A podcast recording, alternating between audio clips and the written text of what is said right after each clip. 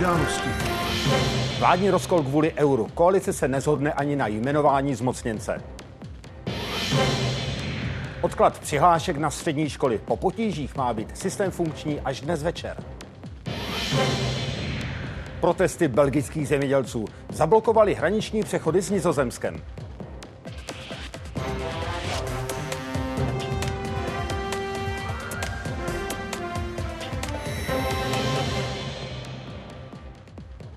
Začínají události s datem 2.2. Rádi vás s Josefem provedeme. Dobrý večer.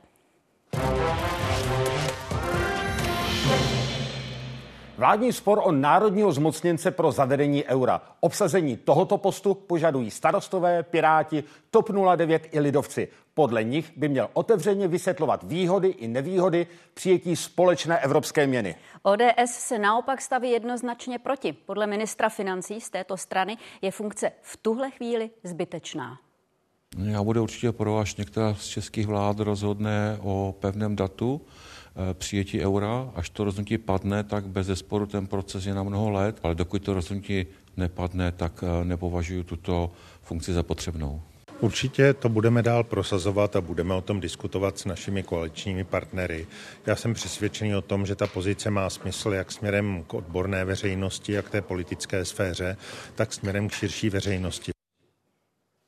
Starostové a piráti zároveň chtějí přijímání eura zrychlit. Prosazují, aby vláda už příští rok rozhodla o částečném navázání kurzu koruny na společnou evropskou měnu. Brzký vstup do systému tzv. směných kurzů ERM2 ale zásadně odmítá ODS. Ekonom Oldřich Dědek. Ve funkci, které lidé i politici přezdívali pan Euro, byl skoro 10 let, od března 2007 do února 2017. Jako národní koordinátor pro zavedení eura pracoval pro pět vlád. Já jsem se hlavně soustředil na komunikaci s veřejností, no a potom jsem hlavně také udržoval webovou stránku k euru. Právě jeho před rokem a půl část koalice znovu navrhla do funkce národního koordinátora. Tak já bych si počkal, až jak ta debata dopadne, jakou představu by ty vládní strany měly. Jenže právě spor o to, jestli nového pana Euro vůbec jmenovat a co by měl dělat, teď rozděluje vládní strany. TOP 09, starostové, piráti a lidovci chtějí post rychle obsadit. Tato pozice zmocněnce pro euro je dlouhodobě neobsazená a já už několik měsíců navrhuji, abychom je obsadili. Přijetí eura není možné bez dostatečné podpory veřejností a proto je dobré, když ten projekt má svoji hlavu. Si myslíme, že bychom měli přijmout koordinátora, který by eh, tu cestu eh, směrem k euru pro Českou republiku nastavil. Už v pondělí podpořil obsazení tohoto postu i prezident. To je věc, eh, kterou si myslím, že měla vláda udělat už dávno. Mít vládního pověřence pro přijetí eura který by dlouhodobě pracoval na demitizaci eh, debaty o euru. Premiér i ministr financí to ale bez stanovení data zavedení eura považují za zbytečné. Ze stejného důvodu odmítají plán starostů a pirátů, aby Česko už v příštím roce částečně navázalo kurz koruny na euro a vstoupilo do systému směných kurzů ERM2. Nemyslím si, že takovou věc by se měla rozhodovat v posledním předvolebním roce pokud by na tom nebyla široká společenská či politická zhoda, a to v této chvíli není. My jsme pro, abychom do tohoto mechanismu směných kurzů vstoupili co nejdříve to bude možné. Česká národní banka spolu s ministerstvem financí připravili pro vládu dokument, podle kterého bude Česko plnit většinu ekonomických kritérií pro přijetí eura na konci letoška. Stát tak například po pěti letech sníží deficit veřejných financí pod požadovaná 3% HDP. Česko bude plnit téměř všechny podmínky určené Evropskou unii. Jedinou výjimkou bude právě vstup do systému směných kurzů. Tento zásadní krok kromě ODS odmítá i sněmovní opozice. Ta nechce ani zavedení eura. Je to politický projekt, ne ekonomický a je to ztráta zvrchovanosti naší země a v podstatě ztráta vlastní měnové politiky. Hnutí SPD je zásadně proti přijetí eura a vládní koalice by měla se začít chovat konečně trochu demokraticky a vyhlásit referendum. Fialův kabinet by měl podle ministra financí Zbyňka Staňury projednat materiál popisující připravenost Česka na zavedení eura do konce února. Úřad vlády má analýzu k dispozici už od konce prosince. A i proto vládní strany podporující euro požadují, aby kabinet analýzu projednal co nejdřív. Redakce a Petr Vašek, Česká televize. Veřejnost se momentálně k přijetí eura staví odmítavě. Konkrétně v lednovém šetření Medianu pro český rozhlas byly proti dvě třetiny oslovených. Jen podle 21% respondentů by opuštění koruny bylo prospěšné. Domácí měna momentálně vykazuje nejslabší výsledky za poslední skoro dva roky. Euro stojí bezmála 25 korun. Předtím spíš posilovala. Jak si vedla od roku 2018, vidíte sami. Pro letošek ministerstvo financí odhaduje průměrný kurz 24,40. A hostem událostí je místo předseda sněmovny Jan Skopeček z ODS. Vítám vás a rovnou se ptám, proč ODS blokuje snahu koaličních partnerů obsadit post národního koordinátora pro zavedení eura, který by mohl vést odbornou debatu o výhodách a nevýhodách. Nejde přece o přijetí eura jako takového. Dobrý večer vám i eh, divákům. Tak eh, já si myslím, že eh, problémem České republiky není nedostatek úředníků, těch máme až příliš, spíš by bylo lepší jich méně. A ve chvíli, kdy není pevně stanovený datum a ani v dohledné době se neočekává, že Česká republika vstoupí do eurozóny, tak si myslím, že tato pozice je naprosto zbytečná, ničemu mi nepomohla. Co se týče diskuze, tak já myslím, že diskuze o euru tady běží v různých vlnách velmi dlouhou dobu, vždycky někdy je výraznější, někdy se o tom mluví více, někdy méně, ale ta debata běží i v odborné eh, veřejnosti mezi ekonomy, takže to jenom tu diskuzi stačí eh, poslouchat, vnímat a naslouchat těm argumentům.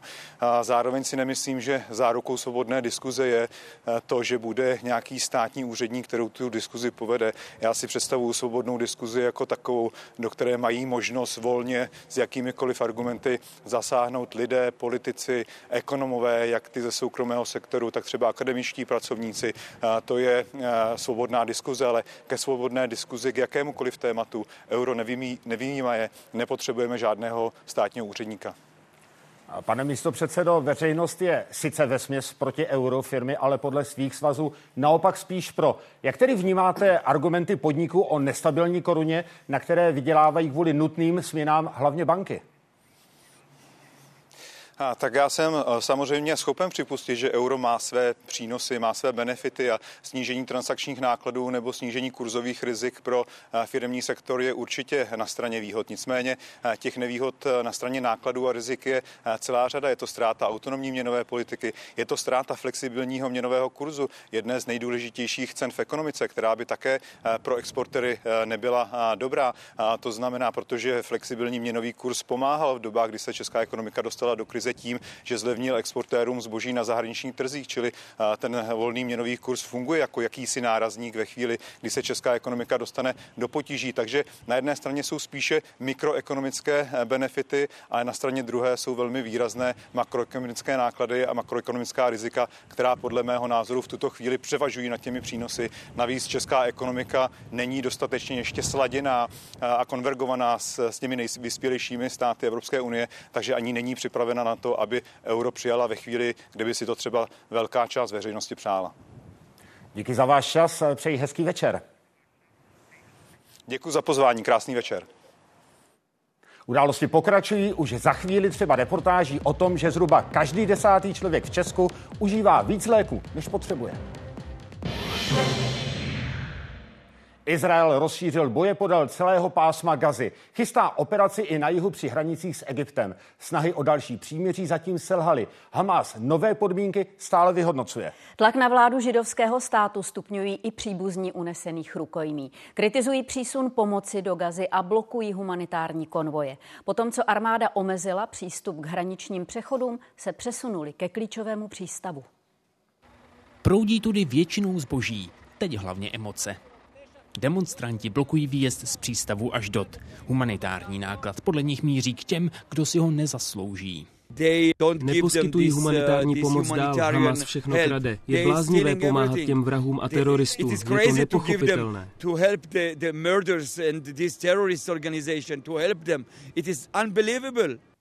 Aždod patří k hlavním izraelským přístavům. Je to překladiště pomoci pro gazu a dějiště další fáze protestů. Ty předchozí proběhly u izraelsko-gazánského přechodu Kerem Shalom, kde kamiony do gazy zajíždí. Úřady okolí před pár dny uzavřely a demonstranty museli i zatýkat. Je to jako hra kočky s myší. Když armáda zakázala přístup už ke dvěma hraničním přechodům, začali demonstranti blokovat humanitární konvoje tentokrát u Aždotského přístavu. Místa protestu se mění, ale poselství zůstává stále stejné. Obavy, že zatímco do Gazy pomoc dál míří pro rukojmí a jejich příbuzné, je stále spíš v nedohlednu. Podle nich vláda myslí spíš na Palestince než vlastní lid. Jenže další pomoc Gaze bude zřejmě nutnou podmínkou pro příměří, a tedy i návrat zajatců. Bez dalších kamionů podle OSN hrozí v Gaze hladomor i nemoci. Účastníci protestů v tom vidí hlavně pomoc nepříteli. Když vaše děti pro obranu země zaplatí životem, je nenormální podporovat nepřítele.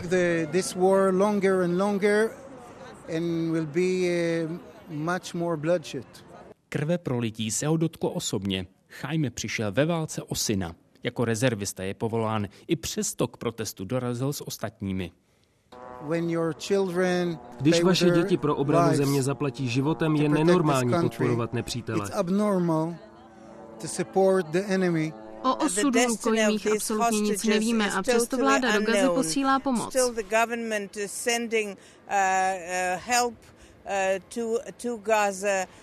Vláda trvá na tom, že bez pomoci civilistům nelze válku v Gaze řešit. I přesto sílí tlak protestů. Tihle lidé už nežádají jen návrat blízkých, ale i hlavu těch, kteří za únosem stojí. Lídrů hnutí Hamás. Jan Šilhan, Česká televize, až dot.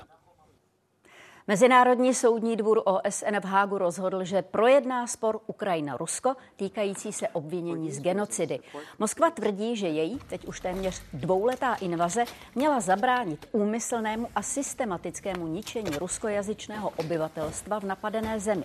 Kyjev kvůli tomu k nejvyššímu tribunálu Světové organizace pro spory mezi státy podal žalobu s tím, že protistrana svou argumentací zneužívá mezinárodní právo. Na dnešní pozdní večer odložil CERMAT start elektronických přihlášek na střední školy. V původním termínu včera se systém kvůli technickým chybám otevřít nepodařilo. Před sídlem státní organizace je Pavel Šretr. Pavle, už tedy ta aplikace DIPSy funguje? Ještě ne.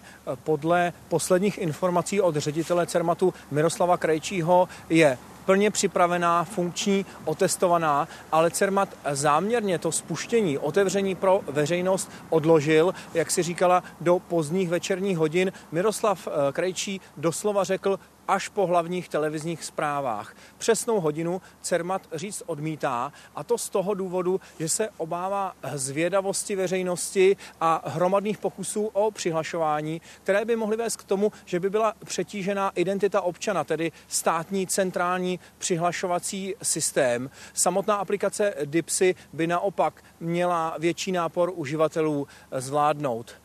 Miroslav eh, Krejčí každopádně potvrdil, že do dnešní půlnoci určitě systém spuštěn bude a otevřen pro veřejnost. V pondělí pak ministerstvo školství rozhodne o tom, jestli kvůli tomu dvoudennímu odkladu neposune také termín, dokdy se mohou přihlášky podávat. Zatím tedy platí datum 20. února. Teď je v sedmé třídě. Jednou by ale Andrea Zbořilová chtěla být lékařkou, jako její děda. Že zatím nemohla přihlášku na gymnázium podat, jí příliš nevadí. Chodím na doučování matiky i češtiny a vyplňuju si testy. A hlavně to beru jako trénink na devátou třídu. Já mám jedno svoje vysněné gymnázium a tam neberou ze sedmé třídy. I kdyby CERMAT spustil elektronický systém hned, Zbořilovi spěchat nebudou. Trošku nás to jako mrzelo. Až se to spustí, tak zase chvilku vyčkáme, protože není nikde jistota, že to zase nespadne. Některé přihlášky už do škol ale dorazily. Rodiče je buď donesli, nebo poslali poštou. Třeba v pardubické průmyslovce jich už mají desítky.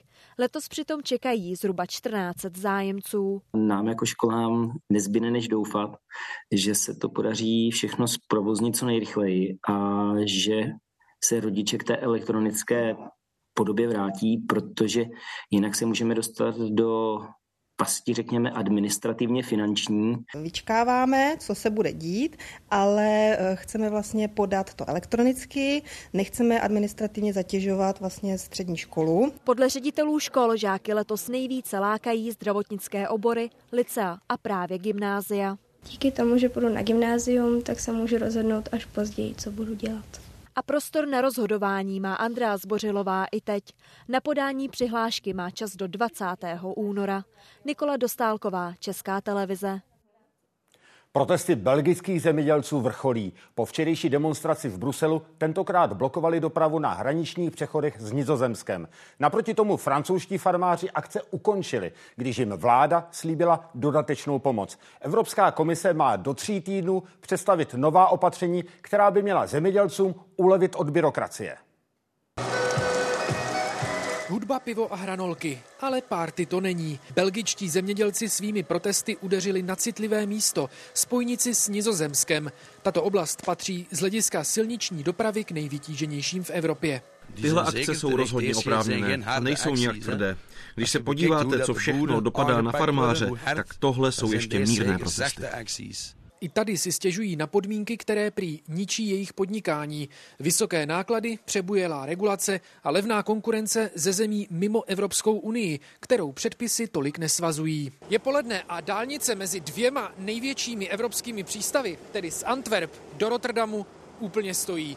Belgický premiér zemědělce vyzval, aby blokádu ukončili. Už včera se on, nizozemský předseda vlády a šéfka Evropské komise s protestujícími sešli s těmi, kteří se zúčastnili akcí v Bruselu. Ursula von der Leyenová pak slíbila, že Evropská komise připraví další návrhy, jak farmářům ulevit od byrokratické zátěže. Předložit je má do 26. února, kdy se scházejí ministři zemědělství členských států. Myslím si, že něco se v Evropské komisi změnilo. Samozřejmě blíží se volby, ale mám pocit, že to byl opravdu upřímný rozhovor s premiéry a předsedkyní Evropské komise. Už několik dnů trvají protesty taky na západě Belgie. U kontejnerového přístavu nedaleko Bruk je zablokovaných 2000 kamionů. Správce přístavu varoval, že kapacita doků se brzy naplní. Zdaleka se to netýká jenom nějakého dovozu z Ukrajiny nebo něčeho podobného. Ten problém je hlubší a musíme se jim skutečně zabývat. Francie už slíbila podporu v přepočtu za 10 miliard korun. Od protestů tam zemědělci prozatím upouštějí. I traktory v Beneluxu po pár desítkách minut uvolnili aspoň levý pruh. Z Belgie Petr Obrovský, Česká televize. V Německu se zase zastavila veřejná doprava. Ve víc než 80 městech nejezdily tramvaje, autobusy, metro ani regionální vlaky. K výstražné jednodenní stávce vyzvala odborová organizace Verdi, která v celé zemi zastupuje přes 90 tisíc zaměstnanců. Odbory požadují kratší pracovní dobu při zachování stejného platu, více dovolené a delší přestávky mezi jednotlivými směnami. V Německu je dlouhodobý nedostatek řidičů tramvají, autobusů a metra. Dopravním podnikům se nedaří obsazovat volná místa. Právě proto odbory chtějí, aby práce ve veřejné dopravě byla lépe ohodnocená.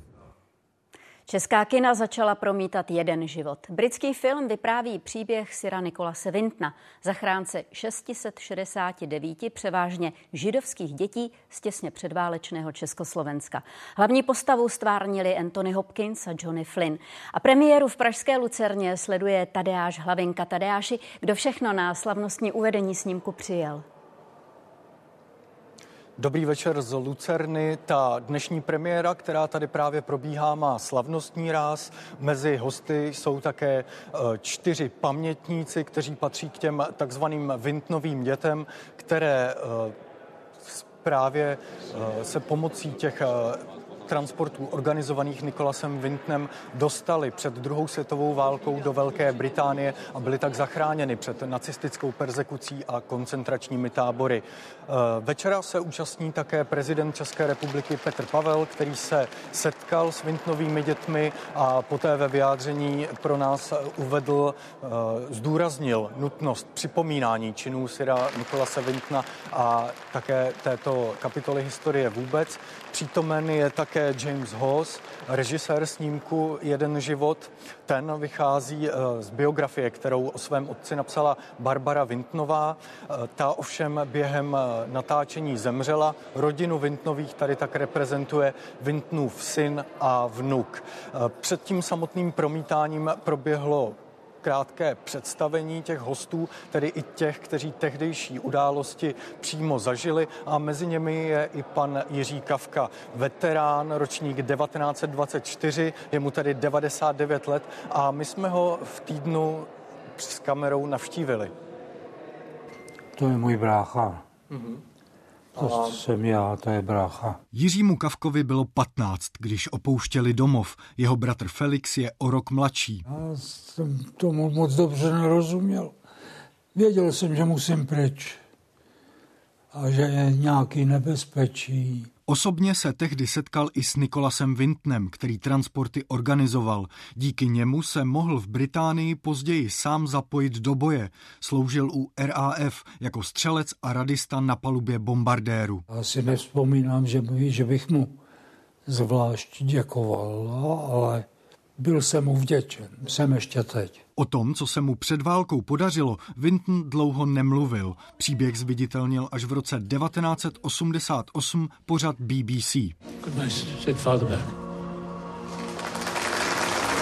He was always more interested in what was happening or what was going to happen in the future than what happened in the past. Pražské hlavní nádraží, místo, kde se děti loučily se svými rodinami. Činy Nikolase Vintna tady připomíná jeho socha a natáčel se tady o něm i nový film. Režisér James Hoss zvlášť vzpomíná na svou první návštěvu, kdy se při obhlídce setkal s uprchlíky z Ukrajiny. In the background, over his shoulder, and you think if you, you could not have a more powerful demonstration of why this story is still relevant today. Do you ever think about the children and what happened to them? He had a philosophy, uh, what he called active goodness, where to be a good person you had to do something. Just being not bad didn't make you a good person. Film je pro Nikolase Vintna mladšího emotivní i tím, jak věrně se Antonimu Hopkinsovi podařilo stvárnit jeho otce. Především ale podle něj vypráví příběh obyčejného člověka, který svým zásahem dokázal výrazně ovlivnit životy jiných. Tadeáš Hlavinka, Česká televize.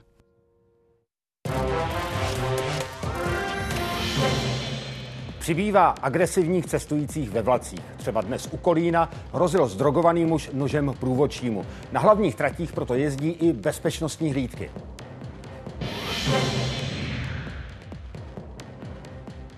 40 let od první transplantace srdce u nás. Ukážeme, co dnes lékaři dokáží a také, co se děje i právě teď uvnitř našeho srdce. Víc kolem půl osmé. Mimořádná schůze sněmovny bude příští čtvrtek jednat o podílu Petra Fialy v podnikatelské družstevní záložně. Svolání schůze iniciovalo hnutí ANO. Chce vysvětlit, proč premiér tento účet nezapsal do majetkového přiznání, jak upozornili seznam zprávy. On sám si podle svých slov neuvědomil, že běžné konto v Kampeličce je zároveň i podílem. Pokud je pokuta za nepřiznání věci už promlčená, chce Petr Fiala věnovat 50 tisíc korun charitě. Koupě sítě čerpacích stanic Robin Oil přinese státní firmě Čepro podle jejího vedení ekonomický růst a efektivitu. Nakolik obchod vyšel, ale známé není. Cena zůstává neveřejná. Podle Čepra vychází ze dvou nezávislých posudků. Celkem 75 čerpacích stanic Robin Oil, nově pod státem vlastněnou společností Čepro. Ta je koupila od podnikatele Jiřího Zoubka. Společnost pumpy zařadí do své sítě Euro Oil s 285 stanicemi, tak bude třetím největším hráčem na trhu. Nákup podle Čepra zvyšuje hodnotu společnosti. Státní podnik tímto krokem chce také mimo jiné rozšířit portfolio svých služeb, případně využít místa k výstavbě dobíjecích stanic pro elektromobily. Jakou částku Čepro za nákup zaplatilo s odkazem na závazek o mlčenlivosti komentovat nechce. Složení té ceny bylo takové, jsme si koupili uh, tržní podíl, eh, ten aset, eh, ty čerpací stanice, domy a autocisterny, ty jsme si ocenili na cirka 2,4 eh, miliardy korun a to na základě dvou nezávislých znaleckých posudků. Celá část ty ceny jsou finanční prostředky a hotovost společnosti Robin Oil. Výsledná cena se vejde do limitu obou těchto znaleckých posudků. Podle informací deníku E15 byla celková cena transakce 4,5 miliardy. Čepro nákup zaplatí z více zdrojů, část z vlastních, další z nerozděleného zisku kupované firmy a také z úvěru. Stát navíc kvůli transakci odpustil společnosti dividendu ze zisku za rok 2022. Za posledních deset let odvedlo Čepro na dividendách státu 12 miliard korun. Pokud se bude tato společnost úspěšně rozvíjet a navyšovat zisk, bude v čase platit také vyšší dividendy.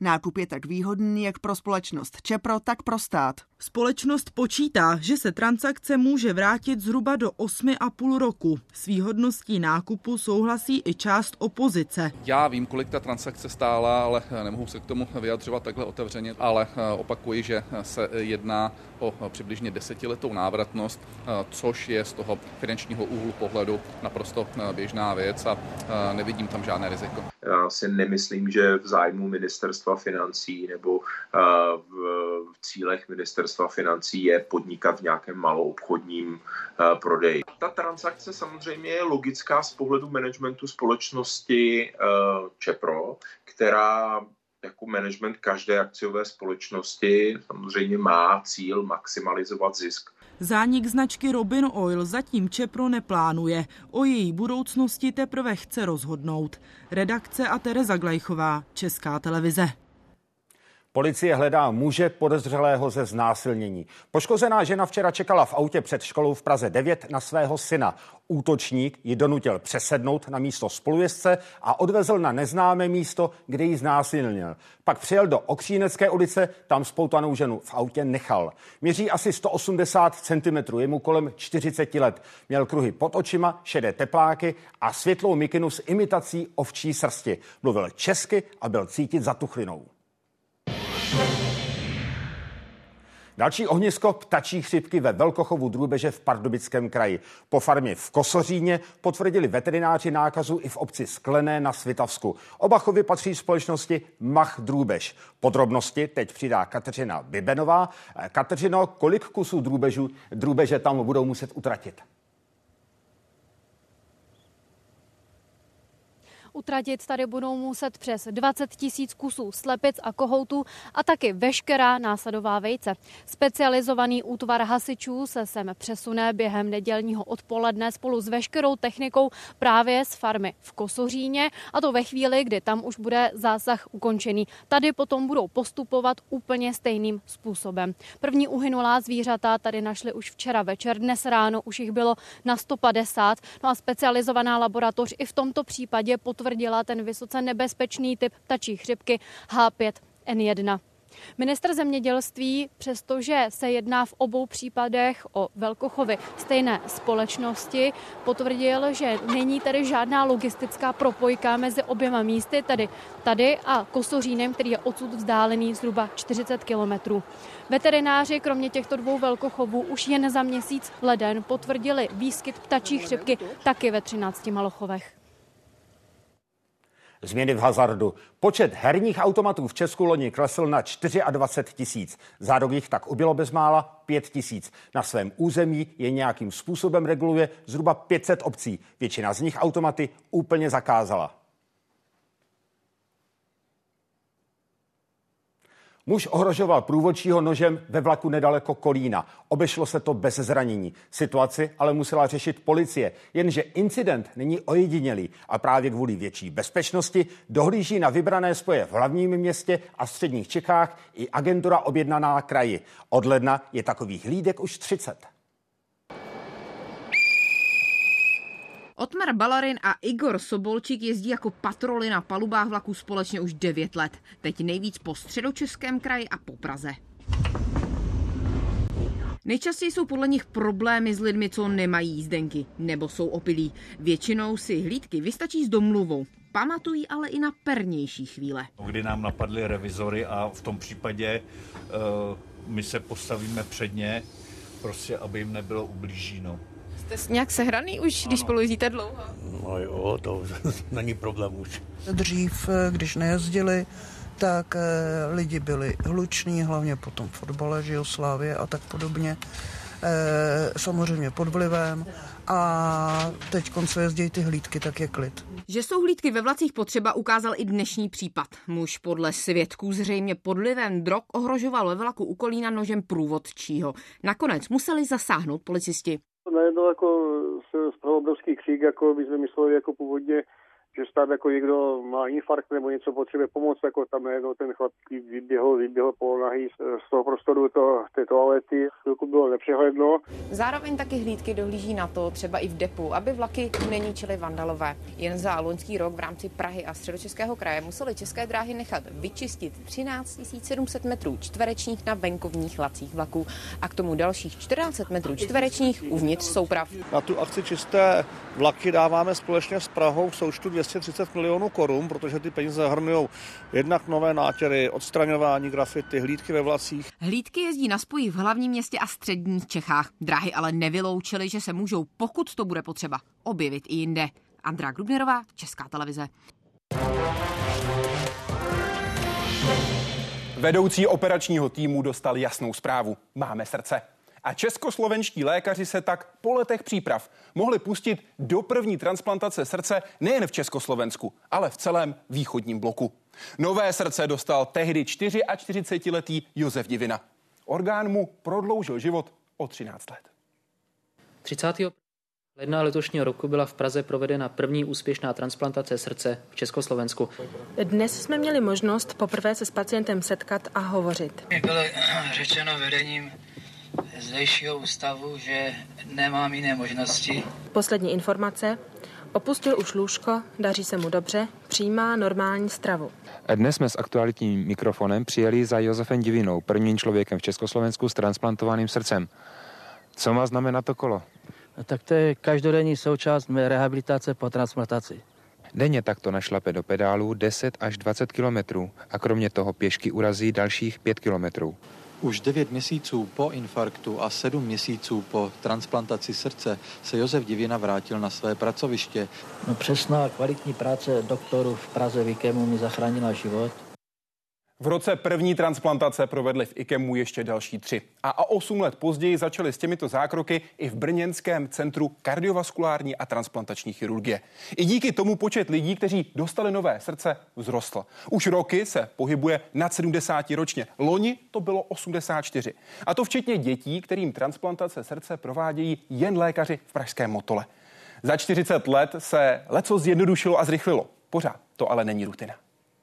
Tady právě probíhá odběr orgánů. Srdce jde s plícemi jako první. A díky tomu, že odběr proběhl na tomto sále a chirurgové stále odebírají další orgány, odpadla možná rizika spojená s převozem. Srdce tak mezi oběma operačními sály urazilo zhruba 50 metrů. Samozřejmě čím kratší doba absence okysličení orgánů, tak tím samozřejmě lepší výsledek. Za 40 let od první transplantace zachránili čeští chirurgové do konce loňského roku dalších 2133 životů.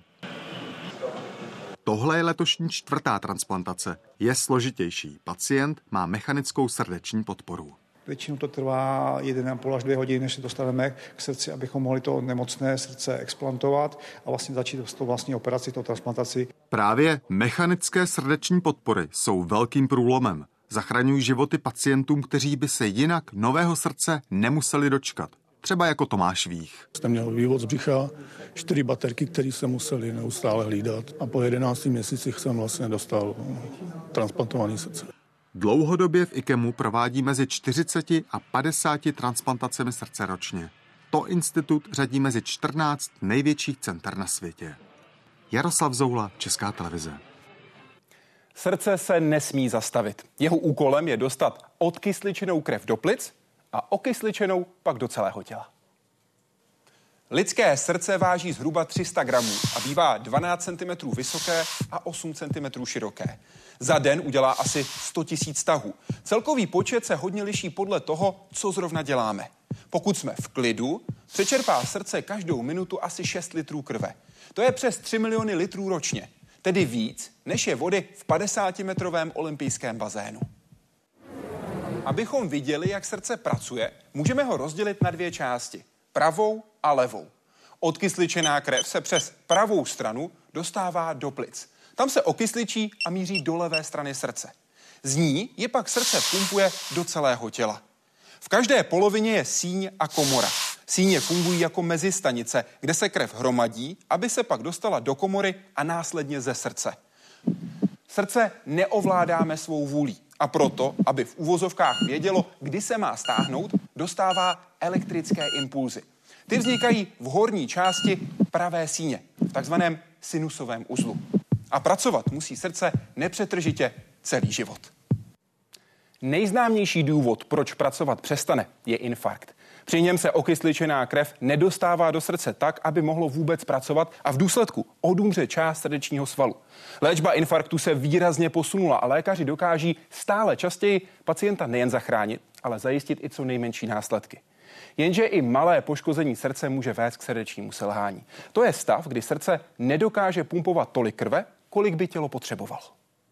V současné době eh, se odhaduje, že v Čechách je asi 300 tisíc pacientů se srdečním selháním, čili eh, velké číslo. Eh, srdeční selhání velmi závisí na věku. Je to relativně vzácné onemocnění asi do šedesátky a pak výskyt srdečního selhání začne prudce narůstat. Takže u lidí, kterým je nad 75, 25% má srdeční selhání. Srdeční selhání doprovází různé příznaky. Člověk třeba sotva popadá dech, přestože je v klidu a nemá žádnou velkou zátěž. A když ji má, unaví se výrazně rychleji než dřív. Pacienti mají taky často problémy s dýcháním v leže. V noci se vzbudí a aby mohli dobře dýchat, musí se posadit. Častým projevem srdečního selhání jsou pak otoky kolem kotníků. A přestože člověk nemusí mít chuť k jídlu, může se mu prudce zvýšit váha. Každý z těchto příznaků se dá vysvětlit i něčím jiným, ne nutně srdečním selháním. Je ale dobré nechat srdce zkontrolovat, aby pacient mohl případnou léčbu, která se stále zlepšuje, dostat co možná nejdřív. A protože populace stárne, bude případů srdečního selhání stále víc. Projekce Českého statistického úřadu, respektive UZISu, jsou takové, že v roce 2040 eh, můžeme mít v Čechách až 800 tisíc pacientů se srdečním selháním. Základem je správná životospráva. To je nejlepší obrana. Víc o srdci se dozvíte zítra v Hyde Parku Civilizace a to přímo z operačního sálu Pražského IKEMu. Začínáme ve 20.05 na ČT24. A teď v událostech míříme za dalšími tématy, třeba na jich Čech, konkrétně do tábora, kde začalo cyklokrosové mistrovství světa. A o půlnoci končí kontroly na pomezí se Slovenskem. Na příště budou jenom namátkové. Vláda je zavedla loni v říjnu kvůli nelegální migraci. Za čtyři měsíce policisti prověřili skoro 450 tisíc aut a 880 tisíc jejich pasažérů. Na hranici v Lanžotě je Šimon Švub. Eh, Šimone, kolik lidí bez potřebných dokladů za tu dobu odhalili?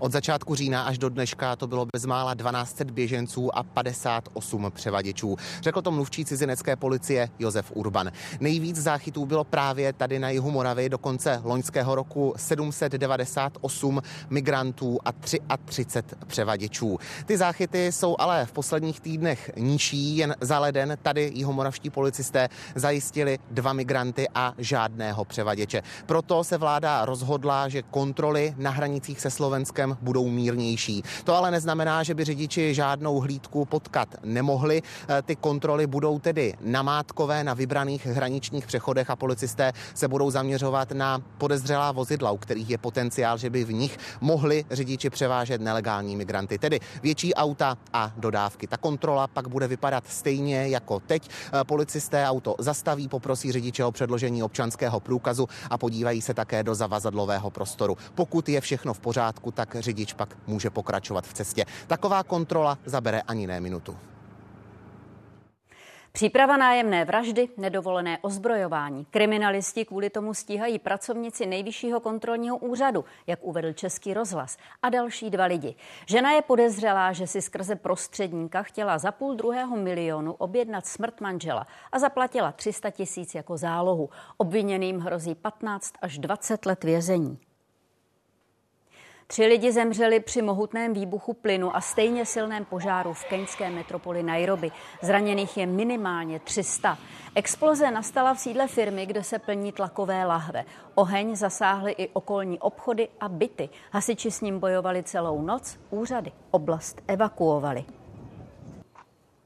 Německo začne letos stavět páteřní síť pro distribuci vodíku. Vláda v něm vidí sílu, která by měla společně s obnovitelnými zdroji zcela nahradit fosilní paliva, a to v horizontu dvou dekád. Sousední země už testuje i technologie pro běžné domácnosti, hlavně k vytápění domů i bytů. V Německu se ještě těží. Dříve schválená hnědouhelná ložiska se odkrývají. Bez uhlí se země v tuto chvíli neobejde. Zatím dává jistotu, že k dispozici bude dostatek energie. Německo chce nejpozději do 14 let skoncovat s uhlím. Zemní plyn pak bude podle stávajících plánů používat až do roku 2045, kdy se Spolková republika má stát klimaticky neutrální zemí. Alternativou, na kterou sází spolková vláda, je vodík. Jako první začala s jeho testováním pro běžné využití firma Gelsenwasser, která je dodavatelem energií. Ve svém vlastním areálu ve městě Linich na západě země. Přechod ze zemního plynu na vodík prý není nákladný. Dá se využít až 90% stávající rozvodné sítě zemního plynu. S pomocí tohoto detekčního zařízení kontroluji, jestli plynové potrubí, které je naplněno vodíkem, dostatečně těsní. Zatím jsme nezaznamenali žádné odchylky od normálu. Jejich projekt běží už více než rok. Vodík objednávají v lahvích, ze kterých napájejí administrativní budovu i skladiště. Infrastruktura už z části existuje. Äh, Abychom ji mohli využít na trhu s vytápěním, potřebujeme první dostupná topná zařízení. Ta už se pomalu začínají vyrábět. Jde o první prototypy kotlů, které kromě plynu dokáží po nezbytné úpravě spalovat i vodík. Tento je v provozu celý rok. Also generell steckt weniger Energie než v zemním plynu, to znamená, že jeho potřeba víc. Výhřevnost je nižší a liší se také teplota plamene. Přesto se očekává, že na vodík přejdou hlavně průmyslová odvětví, která potřebují pro výrobu vysoké teploty, jako ocelářství nebo chemičky. Německo ale bude muset vodík z velké části importovat. Ve štáde u Hamburku se buduje terminál, kde se bude za 20 let surovina z dovozu překládat. Z Německa Pavel Polák, Česká televize. Soud poslal do vazby 33-letého muže podezřelého ze založení požáru v libereckém baru. Policie ho obvinila z obecného ohrožení a pokusu o vraždu. Hrozí mu až výjimečný trest. Muž podle svědků v pondělí v noci hodil do podniku zapálený kanistr s hořlavinou. 15 lidí zranil, z toho 7 vážně. Většina z nich je pořád v nemocnici. Podrobnosti jsou na webu ČT24. Přibývá lidí závislých na lécích, hlavně na těch psychoaktivních. Mezi ně patří sedativa, hypnotika nebo tablety proti úzkostem. Středisko, které v Česku monitoruje drogové závislosti, odhaduje počet problematických uživatelů až na milion a dvěstě tisíc. Část z nich si přípravky opatřuje bez receptu, většinou přes internet. Tou chodbou prochází lidé s různými příběhy. Některé jsem dovedla závislost na alkoholu, jiné na drogách nebo hazardu. Léčbu na adiktologické klinice zvolil i 54-letý Martin. Dva roky nadužíval léky na nespavost. Normální dávka tohoto léku je prostě jedna tableta denně na usnutí. Já jsem jich bral 15. Rozvod, problémy v práci, stres. Těžké období se rozhodl překonat pomocí prášků. Vyhledat poradnu pro něj tehdy nebylo řešením. Dnes už bych to absolvoval. Eh, v době, kdy jsem o tom začal uvažovat, jsem si nemyslel, že by mi eh, psychologická pomoc nějakým výrazným způsobem pomohla. Důvodem, proč lidé služeb odborníků v péči o duševní zdraví nevyužijí, je podle primáře kliniky i to, že jich je málo a čekací doby jsou příliš dlouhé. Proto lidé často řeší jako eh, nějakou unikovou variantu nebo jako variantu nouzovou používání léků, které většinou ani s nikým nekonzultují, jenom třeba eh, se inspirují někdo na webu nebo jim někdo doporučí nějaký lék a oni se ho potom sami seženou. V Česku je aktuálně přes 2000 psychologů ve zdravotnictví, psychiatrů pro dospělé pak 1700. Asi čtvrtina se ale blíží důchodovému věku a někteří v oboru vůbec nepracují. Ještě horší je situace u psychiatrů pro děti. Jsou jich necelé dvě stovky. Poptávka přitom roste. Velký zájem o služby klinických psychologů a psychiatrů evidují i v Národním ústavu duševního zdraví v Klecanech. Čekací doba se tady pohybuje v řádu několika týdnů. V populaci je víc lidí, kteří trpí těmi problémy. A další eh, ten faktor je, že lidé už nemají ostych eh, vyhledat odborníka nebo říct si o tu pomoc, což je dobře samozřejmě. Lidé, kteří potřebují okamžitou pomoc, se mohou obrátit na některou z krizových linek. Uvedené jsou třeba na webu Nevypusti duši. Posloužit mohou také různé aplikace, je ale třeba vždy ověřit, jestli za nimi stojí tým odborníků. Klára Ješnová, Česká televize. Možný sesuv skal ohrožuje silnici z Kytlice do České Kamenice na Děčínsku. Je tak znovu neprůjezdná. Za posledního půl roku po čtvrté. Dnes byli na místě geologové. Na podzim správci uvolněné masivy spevnili. Současnou uzavírku využijí i k úklidu balvanů, které tehdy spadly až do řeky.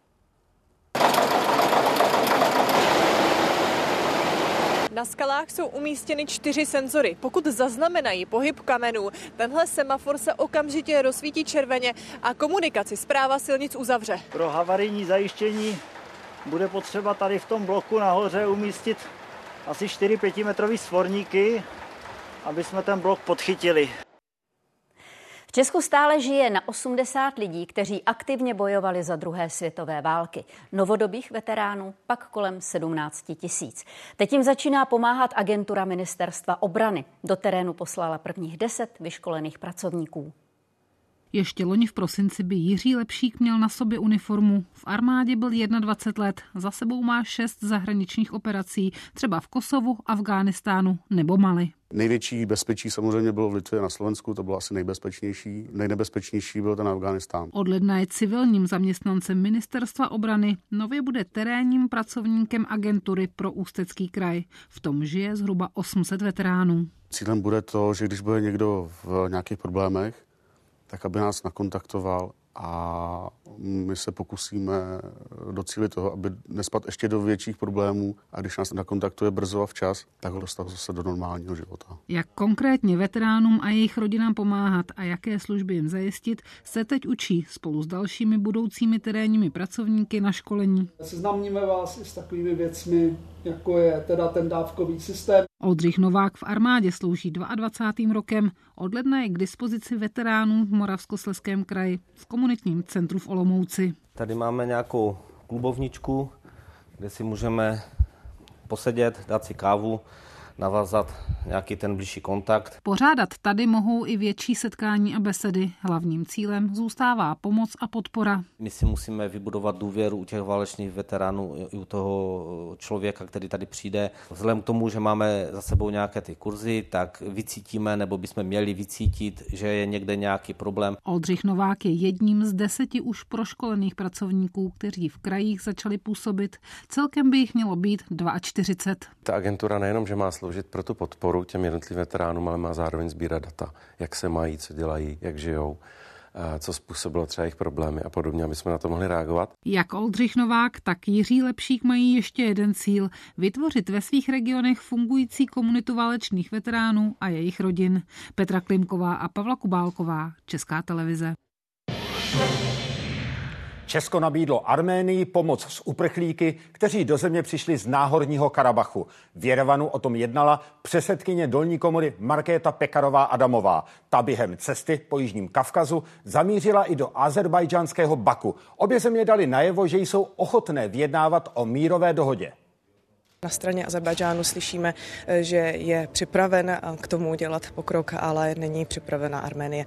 Myslím si, že je to celkem kolorit eh, tady těchto vztahů, ale důležité je, aby ta jednání pokračovala, aby nezamrzla tak, jako zamrzají některé konflikty. V táboře bude o víkendu víc fanoušků cyklistiky, než v něm žije stálých obyvatel. V jeho českém městě totiž začíná světový šampionát v cyklokrosu. Největší nápor zažijí obyvatelé tamního sídliště. Právě tam se závod pojede. Všechny kromě sportovního zážitku, ale čekají i komplikace v dopravě. Řidiče v táboře čeká test opatrnosti. V ulicích na okraji města se budou potkávat s profesionálními cyklisty, kteří se obvykle rozjíždějí, než odstartují v závodě.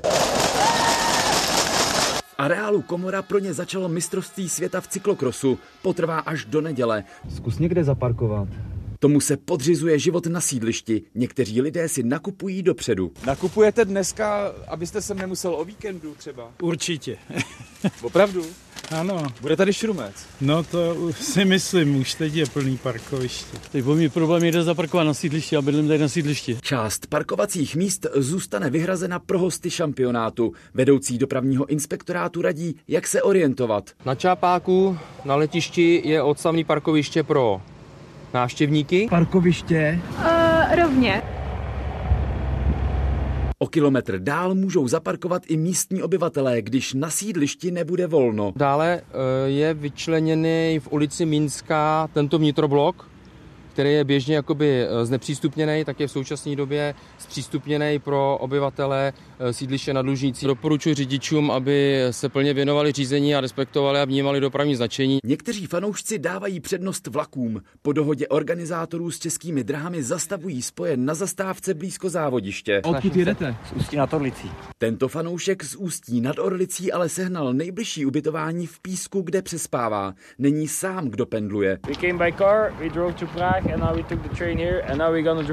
Organizátoři odhadují, že na mistrovství světa se přijede podívat kolem 50 tisíc lidí. Martin Donát, Česká televize Jižní Čechy. Dřevěná kolonáda z poloviny 19. století v lázních Libverda jde k zemi. Loňský průzkum potvrdil, že památkově chráněná stavba je v havarijním stavu. Stavbaři proto na jejím místě postaví kopii. To by mělo stát 20 milionů. V lázních se specializují na léčbu pohybového ústrojí a kardiovaskulárních onemocnění. Práce na obnově kolonády tady v Lázních Liberda začaly už loni v létě stavebním průzkumem. Při něm zjistili napadení stavby dřevokazným hmyzem a houbou. Tento týden stavbaři dokončí demolici dvoukřídlé kolonády a přístupní veřejnosti tak zůstane pouze Kristiánův pramen. Letošní tříkrálová sbírka překonala rekord. Výtěžek přes 172,5 milionů korun je nejvyšší od založení sbírky v roce 2000. Pomůže lidem v tíživé životní situaci, seniorům nebo handicapovaným. Peníze lidé darovali prostřednictvím koledníků, ale i DMS zprávami. Přispívat mohou po celý rok. Ve Francii vyšla kniha vzpomínek českého sochaře Josefa Mařatky. Ten řadu let spolupracoval s Augustem Rodénem a pozval ho i na návštěvu Prahy. Kromě přátelství obou umělců popisuje publikace také Paříž na přelomu 19. a 20. století. Byl jedním z nejvýznamnějších sochařů celého 19. století a položil základy moderního sochařství. Proslul díly jako myslitel, polibek či občané skalé. V jeho ateliéru pracoval na začátku 20. století čtyři roky český sochař Josef Mařatka. August Rodin měl rád svůj ateliér, trávil v něm většinu času a velice nerad cestoval. V roce 1902 ale udělal výjimku a vyrazil do Prahy. Právě Josef Mařatka na to má velkou zásluhu. Byla to vůbec první výstava Rodéna v zahraničí a sochař ji využil i k návštěvě Moravy. Rodin vraiment est célébré tout au long du parcours euh, par les artistes, par les journalistes, etc. Et euh, il est reçu euh, presque comme un chef d'État, on dit. Josef Mařatka přijel do Paříže na začátku 20. století s cílem stát se žákem slavného sochaře. Roden ho do svého ateliéru vzal. Ze začátku to bylo těžké, protože Roden žáky vůbec nepřijímal, ale něco mu prostě učarovalo, on měl dědeček takovou nějakou přesvědčivost, nebo prostě měl jako upřímnost a bodrý srdce. Knihu vzpomínek Josefa Mařatky, kterou muzeum Rodéna vydalo francouzsky, pokřtil jeho vnuk, hudební skladatel, citacemi z knihy a také koncertem uprostřed soch. Překlad publikace, která před lety vyšla v českém jazyce, skrýval řadu úskalí. Mařatka část těch textů diktoval, anebo psal tak, jak mluvil. A francouzština hůře snáší mluvený jazyk v tištěných textech. Francouzi teď mají možnost seznámit se s dílem českého umělce, kterému je v muzeu věnována část expozice a jehož tvorbu Roden do značné míry ovlivnil. Ale je to i naopak. O tom se za stolik neví ani v Čechách. Josef Mařatka vlastně se dá říct, že by si zasloužil asi větší pozornost, že se možná na jeho tvorbu e, trošku pozapomnělo. Oba sochaři spolu zůstali v kontaktu po celý život a Josef Mařatka se opakovaně vracel i do Francie. Z Paříže Jan Šmíd, Česká televize. Události komentáře rozeberou třeba nespokojenost zemědělců s lidovickým ministrem Markem Výborným, europoslancem hnutí Ano Martinem Haváčkem a taky agrárním analytikem Petrem Havlem. Dál sledujeme vývoj bojů v Gaze. Do Izraele zítra znovu přiletí americký ministr zahraničí Anthony Blinken. To byly dnešní události. Děkujeme, že jste je sledovali. A teď už eh, sport. V táboře začalo cyklokrosové mistrovství světa, jak se na úvod vedlo Čechům, řekne Jan Smetana. Ano, celkem bude na šampionátu rozděleno 700 medailí. Tu první ze závodu smíšených štafet mají francouzi. V táboře se jelo na dost bahnité trati. Náš finišman Zdeněk Štybar ještě tlačil český tým k lepšímu umístění, ale nakonec Češi obsadili šesté místo. Reportáž uvidíte už za chvilku v brankách.